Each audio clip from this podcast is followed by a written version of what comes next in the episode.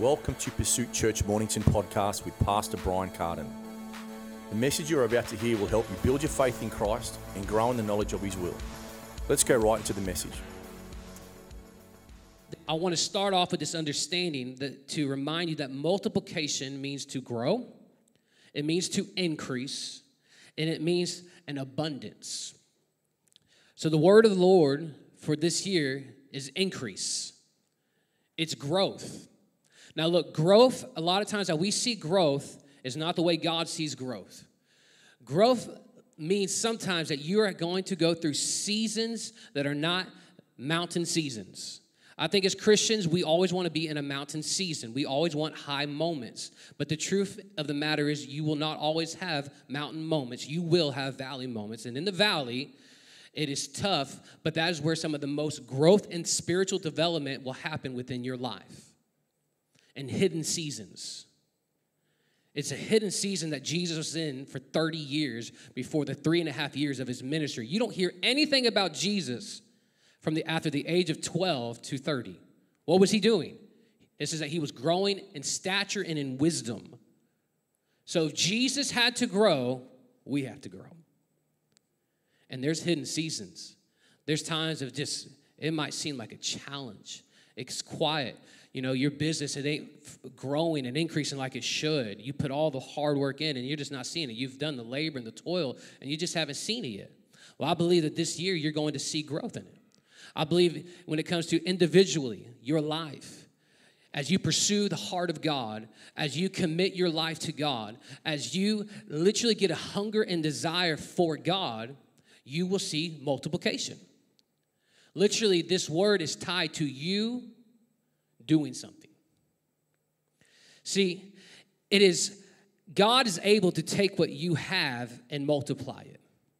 God can take the very things that you carry, that you hold, and He can multiply it because He does that through developing you. But development can only happen when you give yourself to Him, when you open your heart to Him. And today, I want to start off with the purpose or the process of understanding that there is power from His church. And I want to talk about the power of His church. See, it is through his church where this word multiplication will be the most effective. Because his word can do more through the body than one individual. Some of you came in here for an individual word. Some of you came in here because you're thinking about self. And you've probably been serving God like that for many years. Can I tell you that that is not the purpose of your salvation. That is not even the purpose of you coming in here and gathering here today. The sole purpose of us being here today is a lot more than that. See, in Ecclesiastes 4, chapter, chapter 4, verse 9, Ecclesiastes chapter 4, verse 9, it says, Two are better than one because they have a good reward for their labor or for their toil. In Matthew 18 20, it says, For where two or three are gathered together in my name, I am there among them. There's a reason why Jesus sent out the disciples by two. See, there is more power in what we can do together than individually. There is more power that God can do through His church than just through your own individual life. In Ephesians chapter 2, verse 20 through 22, it says, Built on the foundation of the apostles and the prophets, Christ Jesus himself being the cornerstone, and whom the whole structure, which is us, the body, is being joined together or being compacted. It's like concrete mix. I don't know if you ever put water and concrete mixed together. It takes some time for it to compact together, right? Well, this is what happened is what is happening with this church. And it's growing into a holy temple in who? In the Lord. And in him you are also being built together. You can't do it separately. We do it together. And you're being built together into a dwelling place, man, for God by the Spirit. This place is where God dwells. And see, we have to come into this place understanding the power of his church. Maybe you came in here today expecting to just get an inspirational word. Maybe you came in here today because you just heard the coffee was good. Maybe you came in here today expecting the senior pastor to be here, but he's not here. I'm sorry. Maybe you came in here today with some expectations, and that, can I tell you right now, they're probably going to be unmet. Because a lot of times we're looking for the perfect church, the perfect place. But since you came through the door, it's already imperfect. You're part of something that is imperfect, but we are serving and going after the one who is perfect, which is Christ Jesus, and he is in you. So, therefore, by default, you are perfect through him. But if you are looking for the perfect church with the perfect programs and the perfect message and the perfect worship experience, I'm sorry, you're not going to experience that. No church will have that. But one thing I can tell you when you come into this place, you are pursuing after God with other imperfect people after a perfect God. That should give you joy today. That should encourage you today to know that people that are sitting to the left and to the right of you are in the same boat as you. See, when we gather in his midst, it says that he is among us. There's something to be said when the church gathers. See, it's a it's not a crowd that makes a church. It's not a worship experience that makes a church. It's not a message that even makes a church. It's not even a program that makes a church. You can do all these things without purpose. You can do all these things without being united for a purpose. Man, it's been going on for years. There are so many churches that run divided, that have factions and different groups within the house that are all for their own personal gain my ministry, my message. It's about me, where they completely have left out God in the middle. And we as a church, if we want to see this word of multiplication play out, we got to come to a place of understanding the purpose of why God's called us in the body, why we are here. And it starts with unity. Jesus did more with the united 12 than he ever did with the divided crowd. Think about what he did with the 12 disciples. And think about everywhere he went, how much division there was within the crowds, within the Pharisees and the Sadducees. He did way more with 12 men than he could ever do with thousands of people. See, this word unity, if you read in 1 Corinthians chapter 1 verse 10 it says, "I appeal to you brothers by the name of our Lord Jesus that all of you agree and that there be no division among you." but that you be united in the same mind and the same judgment. We come together united in the same, for the same purpose. And what is that purpose? That purpose is this to come and assemble together to bring glory to Jesus Christ. To bring glory to Jesus Christ, to worship Him, to receive from Him, to give to Him. And see, when we come into the house with that mindset and with that idea in mind, the way we live our life will replicate within our family and within this region. It will literally be the image of who God is. That same nature that's been changed in you, which is the nature of Christ, you are no longer dead, but you are alive. You are no longer lost, you are found. It's literally because your nature has been changed, which is your spirit. Your spirit is alive and you are saved and you are found in Christ, and therefore you are a child of God, a son and daughter of Christ. And that's where you live your life out of.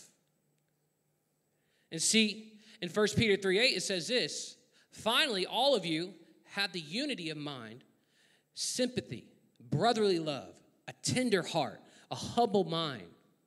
The church, when we come together, this is how we are supposed to see one another. I'm supposed to have sympathy, a brotherly love, a tender heart. If we're fighting in the body, how are we supposed to be effective out there? If there's division in the church, how will we be effective? To people that are unbelievers, to people that are not Christians, to people that are on the fence of whether God's real or not real. if all they see is fighting and arguing from people that claim to be believers? In Philippians chapter 2, verse 2, it says, Complete my joy by being of the same mind and having the same love, being in full accord and of one mind. See, there's a story in the Bible in Matthew chapter 16 where Jesus was asking his disciples, Who do men say I am? And some of the disciples responded and said, Some say that you are Elijah, some say that you are John the Baptist. And then Peter spoke up and he said this You are the Son of God, the Messiah. And Jesus told him this Simon, this was not revealed to you through flesh and blood, but it was revealed to you through my Father who is in heaven. Simon got this revelation of who Jesus was. It wasn't through his mind and his intellect, no, it was revealed to him by God. And because of this revelation, this is what Jesus next tells him. And this is verse 18, chapter 16, verse 18 in Matthew. And it says, And I tell you, you are Peter. So here's a name change. Here's a transformation because of the revelation that he got of God or the revelation he got of Jesus. So this is the same thing that happens with us. When you got a revelation of who you were in Christ, you changed. Your nature changed. This is why you don't want to sin anymore. This is why you don't want to talk the same way you used to talk. This is why you don't want to live the same way you used to live. This is what makes you called out. This is what makes you set apart, which is being consecrated or holy and righteous in Christ. Is because you've been changed. And he's saying, I tell you, you are Peter, and on this rock I will build my church. Come on and the gates of hell shall not prevail against it. That word Peter means Petros, and it means a stone or a rock. He is saying literally, upon you, Peter, I will build, which means to build a house, to restore, to rebuild, to repair, to establish, to promote growth or to grow in wisdom He's saying, I will build my church upon you, upon you, upon you. He will build his church not through just me, but us. Now, the word church right there in the Greek means ecclesia, and it means a gathering of citizens called out from their homes. You can't do church at home. I hate to tell you, you can't. There's just no possible way a gathering of citizens called out from their homes into a public place. It's an assembly. It's an assembly of the people convened at the public place of the council for the purpose of deliberating. Now, let me say something about that.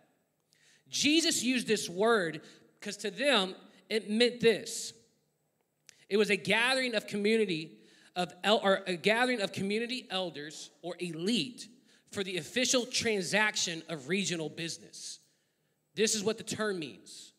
Can I tell you it's the same way here? See, God is gathering his saints for his express purpose of transacting kingdom business that will impact your life, your family, and the region.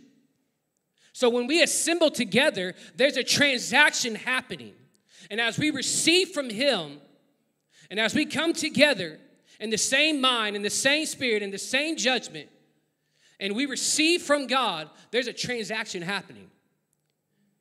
And as you receive of God, you take it to your family. It affects the region. The church has to be the central hub of the region, it has to be. Everything goes through it. Because when we stand and when we are that city on the hill, when we are that salt and light, some of you are salty and lit at night. That was a joke. Instead of being salt and light, you're salty and lit. No, God's called you to be salt and light. When we live that way, when we express that way and live out of that area, it affects the region. It affects your family. It affects one another. See, when we live from this place, it binds and it looses, it opens and it closes. It makes a way where there is no way. Church is more than just checking in, hanging out, getting some cake, getting a little bit of word, standing there and just not doing anything. No, it is participating. It is assembling together. It is gathering together for a single purpose to worship God. And you can only worship God when you do something. See, when Jesus is glorified, I believe that things shift. How true is that in your family? When you begin to glorify within your own life, it shifted your family. My dad's a product of that. Because of my dad glorifying God in his life, I never had to taste drugs and alcohol. So, what you do now will affect your generation and their generation. Now, my son, I can tell you right now, being raised in church, and experiencing the power of God in his young age, my prayer for him that he's never going to have a desire for those things either. That he's going to f- grow up in the ministry. And if it's his desire and God's purpose to him to be part of the ministry in the sense of pastoring or preaching, then so be it. But I know that as I have lived my life according to what changed in my dad, the same is for him. Because I'm giving him that godly example. See, when Jesus is glorified, the regions will even shift. You are elected not by man, but by God. You have been seated in heavenly places for the purpose of doing heavenly business. That's why you are here. That's why you are here on a Sunday morning. Sunday morning should be the craziest and wild day of your life. It should literally be where you and me come into this place praising and bringing glory to Him and God being in the midst of us, where miracles, signs, and wonders should take, should take place. People that are sick in their body should leave this place healed. People that are mentally, physically, and whatever whatever's going on, they should leave this place healed. People that have offense should leave this place free. People that have a hard heart, their heart should be softened and walk out of this place of love and care. But it only happens when we come together in unity. It happens when we assemble together. See, I am not a victim of the region's narrative as a church. Because as a church, we will rewrite the story for the peninsula, for this country as a church, we will, I don't think you heard it. I'll read it again. You are not a victim of this region or of this world's narrative. As a church, you and me, the church, will rewrite the story of the peninsula.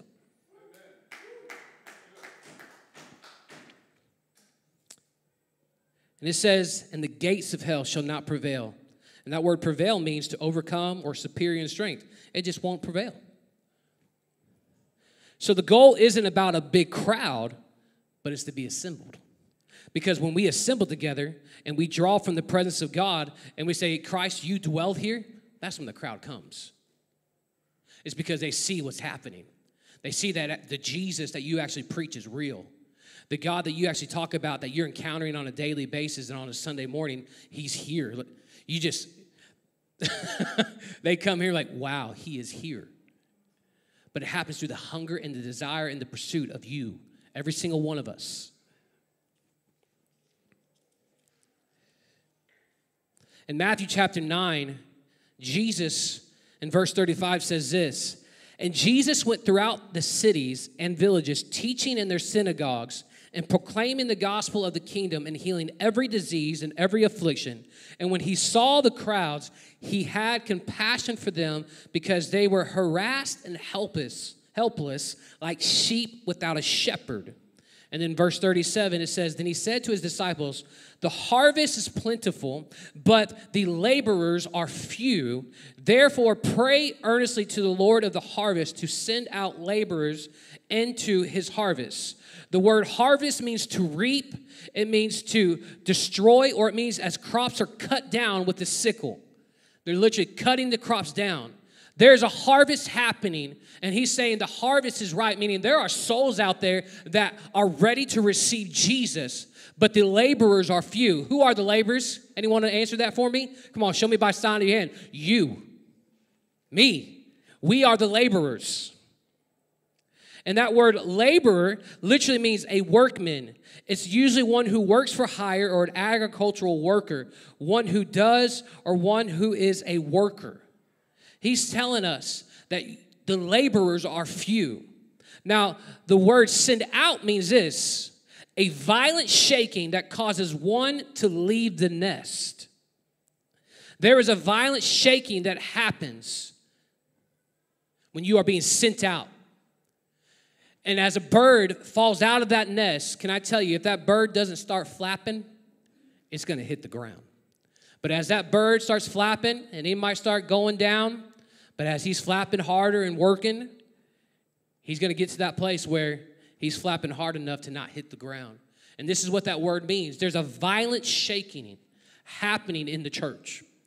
And as we are sent out, look, there's gonna be challenges.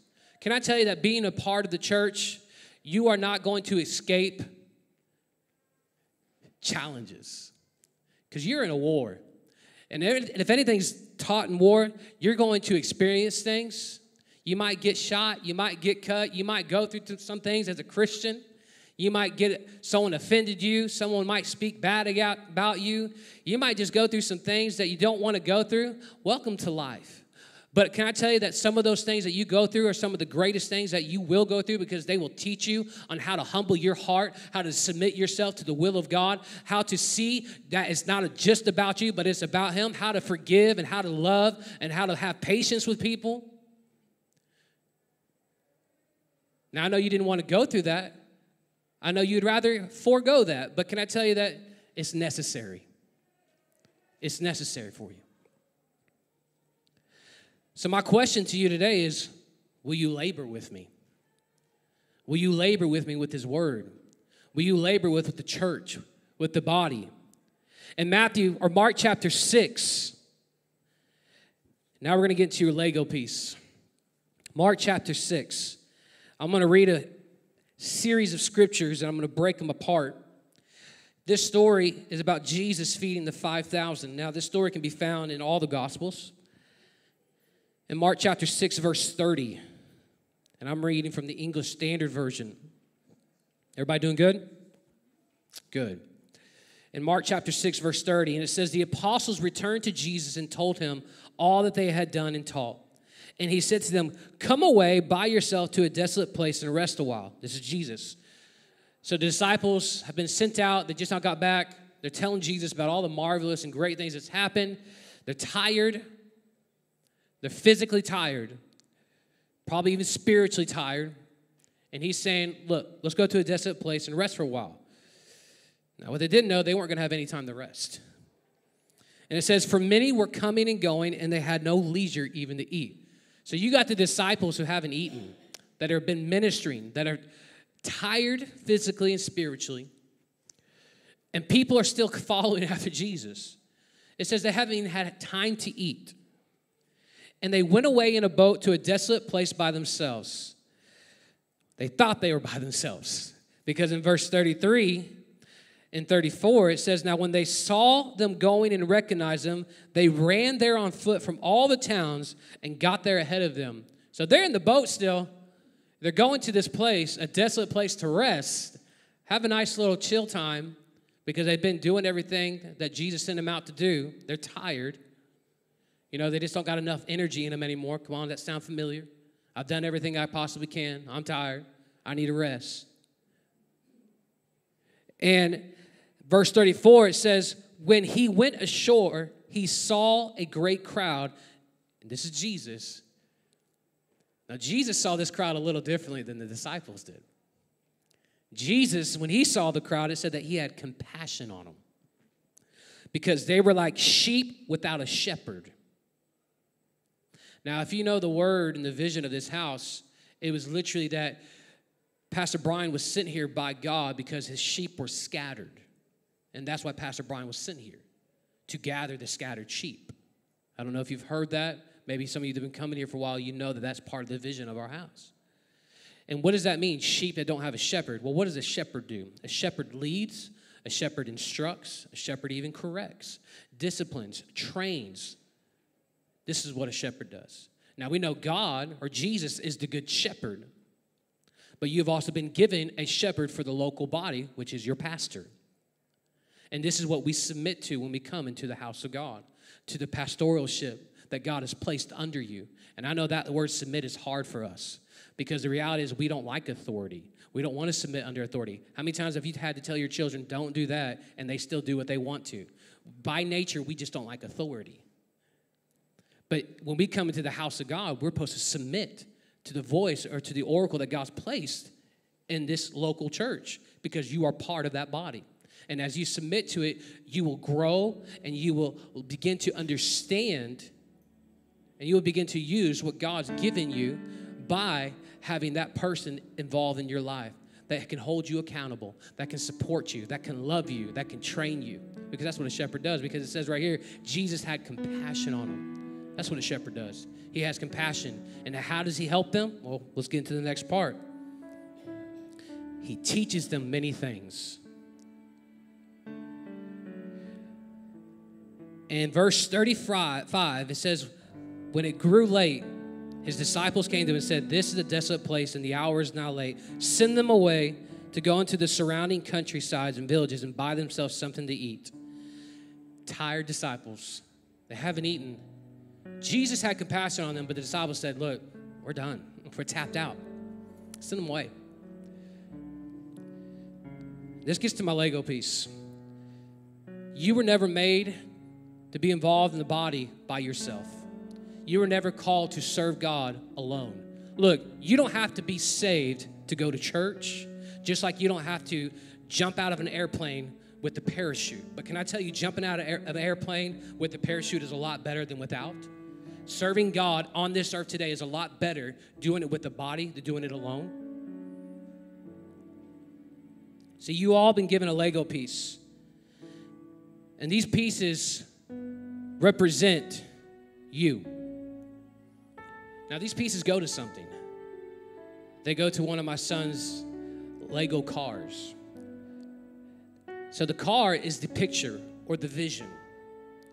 And just like the church is, the church is God's vision or God's plan for man. It was never man's plan, it was God's plan. And God's plan was for you as an individual was to come part of a body and to connect to other men and women, to bring what you have, your gifts, your talents, what God's purposed you, your vision, and bring it under here to the vision that God's placed for the region. See, we have a picture, but it's the pieces that make this picture. And how do we get there? Through building. Have you ever stepped on a Lego piece at night? Maybe you have some kids and your kids would leave a random Lego piece on the ground. Can I tell you, if that's not demonic, then I don't know what is. it hurts. It makes you say things that you probably should get saved after saying. but I've never stepped on one of my son's Lego cars or his Lego space shuttle or his Lego Avengers airplane. It's always been the single piece that's got me. And this is what it's like being a stumbling block or a rock of offense. Do you know that you can be like that individual Lego and be a stumbling block for other people? In 1 Peter chapter 2, it says, A stone of stumbling and a rock of offense. They stumbled because they disobeyed, they disobeyed the word as they were destined to. That word stumbling block means a obstacle in the way, which if it if one strike his foot against, he stumbles or he falls or it's caused to stumble, which is caused by sin. I don't want to be a stumbling block for you. But when I disconnect myself from the body, when I try to do it my way, I can be a stumbling block for you. And it can hurt, man. It can hurt the body. How many times have we seen it hurt the body? Where you see a church that is growing, a church that's moving forward, and because of someone's own offense and their own sin, they get it into other people, and it causes division and they end up leaving and taking people with them. That's not of God. Let's just be real. And see, you were never called to do life on your own. This was never about personal and individual. No, this is about corporate. This is about body. God's purpose for you is to be part of his body. And there's things that you can do that I can't do. There's things that you can do that they can't do. But every single one of us has a purpose in his body to fulfill his purpose. That's the sole purpose of it. I've noticed that purpose probably three or four times just in that sentence. But the reality is, we are here for one reason, and that's to bring glory to God, to grow in His Word and in His wisdom, so that when we go out there, people experience that and encounter that, and we bring them with us.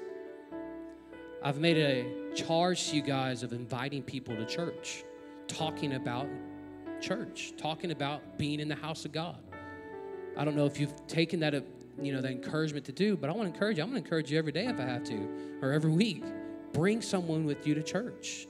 If every single person brought one person, we double like that. It's not hard, but it's where your heart is, where your pursuit is. See, if we were to be like this, Lego pieces, and we come together and we connect, we begin to make the vision. Because the vision is more schools, the vision is financial breakthrough, the vision is education seen in worship colleges, Bible schools, private schools. That's the vision. But it's going to happen through the church. Now, there might be things that you think that we should already be doing. We're not going to do things that we're not ready for yet. Why go ahead and do something what Pastor Brian said a long time ago? Don't outrow the, sh- the outrow the boat. Don't outrow the boat. Yeah, we could do so many different types of programs and be involved in all these different things, but we're not going to do it until we are spiritually healthy and we have the ability to do it. And that's going to come from you serving. That's going to come from you connecting. That's going to come from you partnering. That's going to come from you giving your life. And what does that mean? That means tithing. That means sowing, not just your time, but also your money. you know, I could pray right now and say, God, I think that you just send somebody that's won the lottery and they tithe off the lottery and they pay for everything. But no, He gave me you. And together we work together. That's why you're here on Sundays. That's why you here on other nights when we do conferences and we do events and you're inviting people because you want everything that God has to offer. And it comes to His church.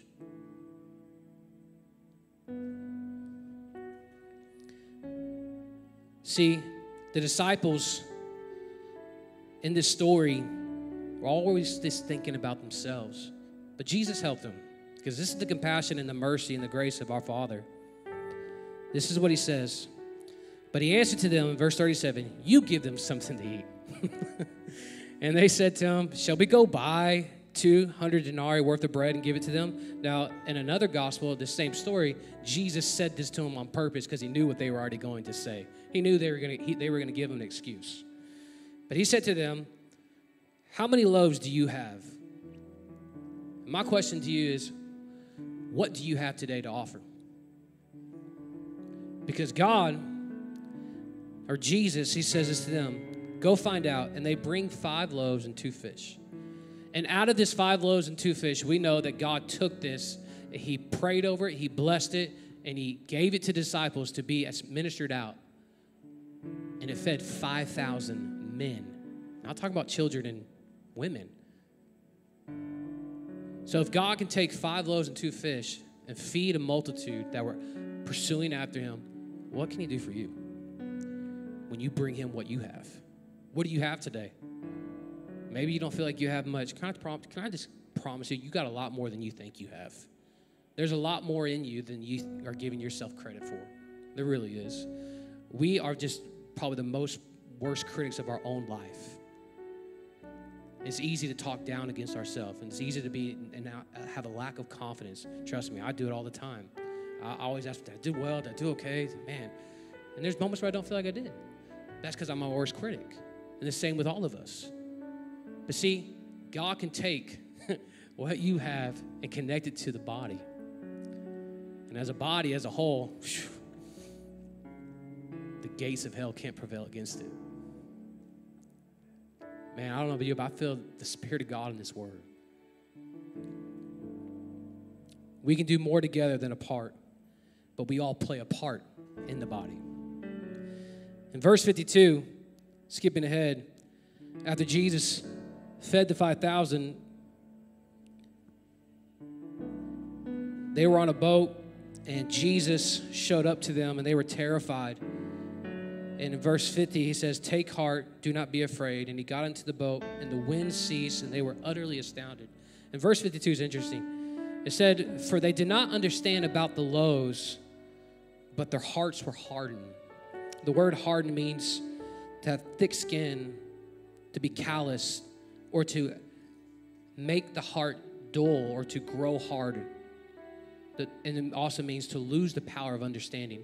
So even after the 5,000, they saw this amazing miracle. They were involved in it. They see Jesus walking on water and getting into boat and stopping the winds and the, and the waves. It said that they were still hard in their heart because of a lack of understanding. Today, my prayer for you is that you don't have a hard heart towards the things of God. There's gonna be things that you're not gonna understand. There's gonna be things that you don't understand why we do what we do. And that's because of ignorance and a lack of maturity. And that's okay. That's not that's not negative or speaking against you. That just means you got to grow. And in order to see this word multiplication happen, we must grow. Because there is a harvest out there and it needs laborers, which is you, which is me. But it happens through commitment. It happens through giving your life to it. It's not just the pastor and the elders and the leaders that give their life to it, it's the body. We work together, we build one another, we encourage, we exhort, we speak over each other. And in this house, we experience the power of God. Sunday morning should be where literally miracle signs and wonders, God in the midst of us. I don't know if you've ever experienced a church service like that, but it should be like that every week. Are you hungry though?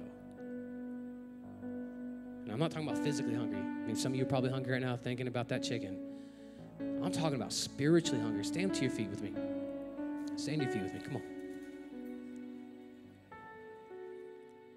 There's power in His church. There's a power when we assemble together, when we gather together.